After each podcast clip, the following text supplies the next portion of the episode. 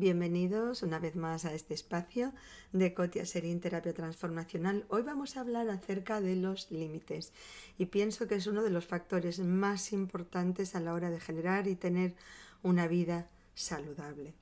Fijaros, de la misma manera que necesitamos cuando conducimos, por ejemplo, saber cuáles son nuestros carriles, dónde tenemos las señales de tráfico, dónde podemos aparcar, línea verde, línea azul.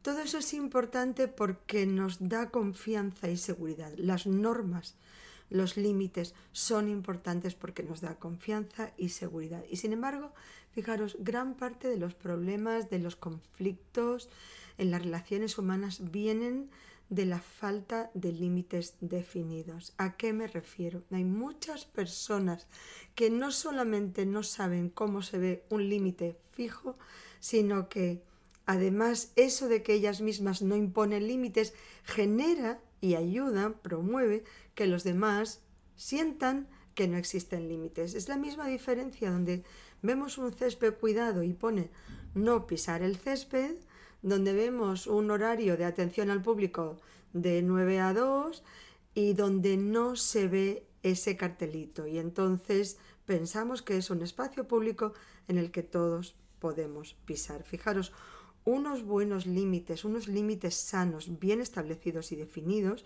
nos afecta muchísimo en todos los ámbitos de nuestra vida. El cuidado de nosotros hacia nosotros mismos y cómo nos vemos, cómo nos captamos a la hora de criar a nuestros hijos. Relaciones familiares, la mayoría de los conflictos vienen a causa de no tener unos límites claros y bien establecidos. Profesionalmente, en nuestro trabajo. ¿Cuántas veces te ves haciendo cosas que no debes o no quieres hacer o que no entran dentro de tus responsabilidades? ¿Sí? O al revés, como decíamos antes, haciendo que otras personas hagan el trabajo que nosotros debemos hacer. En fin, me parece que es un tema muy importante y al que les vamos a dedicar pues alguno de los, de los posts siguientes. Fijaros, hay personas, como decíamos al principio, que no saben cómo cuáles son unos límites claros y no solamente eso, sino que se sienten culpables cuando establecen límites. Uy, no, si cuando me pide algo le digo que no o le pongo alguna mm, traba, me va a hacer sentir mal, no me voy a sentir bien. El otro se puede sentir incómodo y entonces yo también me voy a sentir incómoda. Bueno, fijaros, tenemos que tener claro algo. Cuando hay unos límites claros y bien definidos, lo primero que tenemos que saber es, tenemos que asegurarnos a nosotros mismos que esos son nuestros límites y no necesariamente los demás van a vernos con buena cara por eso. Es un poco el precio de decir, yo siempre pongo el mismo ejemplo. Cuando el ayuntamiento de Madrid te pone unas normas a la hora de dónde puedes aparcar y cuándo y entre qué horarios, no te está pidiendo caerte bien a ti te está diciendo estas son las normas. Y, por supuesto, quien las incumple, pues tendrá que pagar el peso de eso, tendrá que ser responsable por eso. Fijaros, entonces una de las cosas que las personas no establecen límites es que no se sienten con el derecho. Me pasa muchas veces con mujeres que se sienten ahí eh, en, ese, en esa tierra de nadie, entre un hijo adolescente que contesta mal, un padre que, no, que está muy ocupado y tiene mucho tiempo, una, una pareja que no tiene paciencia para ese niño adolescente, un padre, como os decía antes, un padre y una madre, viudos y que además se sienten pues mm, responsables por esos padres. Y eso es tierra de nadie y un abono tremendo para no tener unos límites claros y establecidos, con lo cual cuando defiendes al adolescente te sientes mal para con tu pareja y cuando defiendes a con tu pareja te sientes mal para con tus padres y, y bueno, y esto es vuelva, vuelta y vuelta y al final te sientes mal con todo el mundo y no sabes lo que tienes que hacer y te sientes mal contigo mismo también, por supuesto. Fijaros, la falta de límites definidos nos puede llevar a relaciones tóxicas y nos puede llevar a relaciones tóxicas desde la infancia. Habéis visto que a veces, pues eso, hay niños o niñas mandones que intentan invadir un espacio, una vida que no es suya, pues el típico amigo dice, no te puedes hacer amigo de nadie porque eres mi amiguito, no me puedes traicionar, no me puedes dejar solo, no vayas con este otro amigo o amiga porque si no me sentiré traicionado. Y hay niños buenos que no quieren que nadie se sienta mal y entran en ese juego. Entonces, desde niños, adultos, todos, pero en eso eh, puede estar generando un terreno resbaladizo en el que no tenemos claro que nosotros tenemos derecho de decirle a los demás, aunque a ti no te guste o aunque tú te enfade, estas son mis condiciones. Por supuesto, antes de decir eso lo tienes que tener muy claro contigo mismo.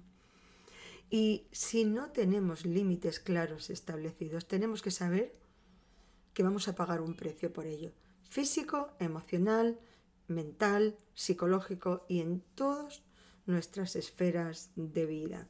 O sea, una persona puede pensar, bueno, Coti, ¿qué tiene de malo? Pues yo soy una persona que me encanta que los demás alrededor mío se sientan bien. Sí, eso me parece genial, siempre y cuando no sea a costa tuya, a costa de tu salud.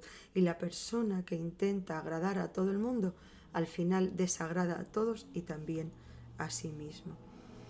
Y fijaros, las personas que quieren o no saben cómo imponer unos límites claros, fijos, bien definidos, lo primero que les pasa es que se sienten culpables. Y ya sabéis que la culpa es una de las peores, de las emociones más duras que, que tenemos como seres humanos.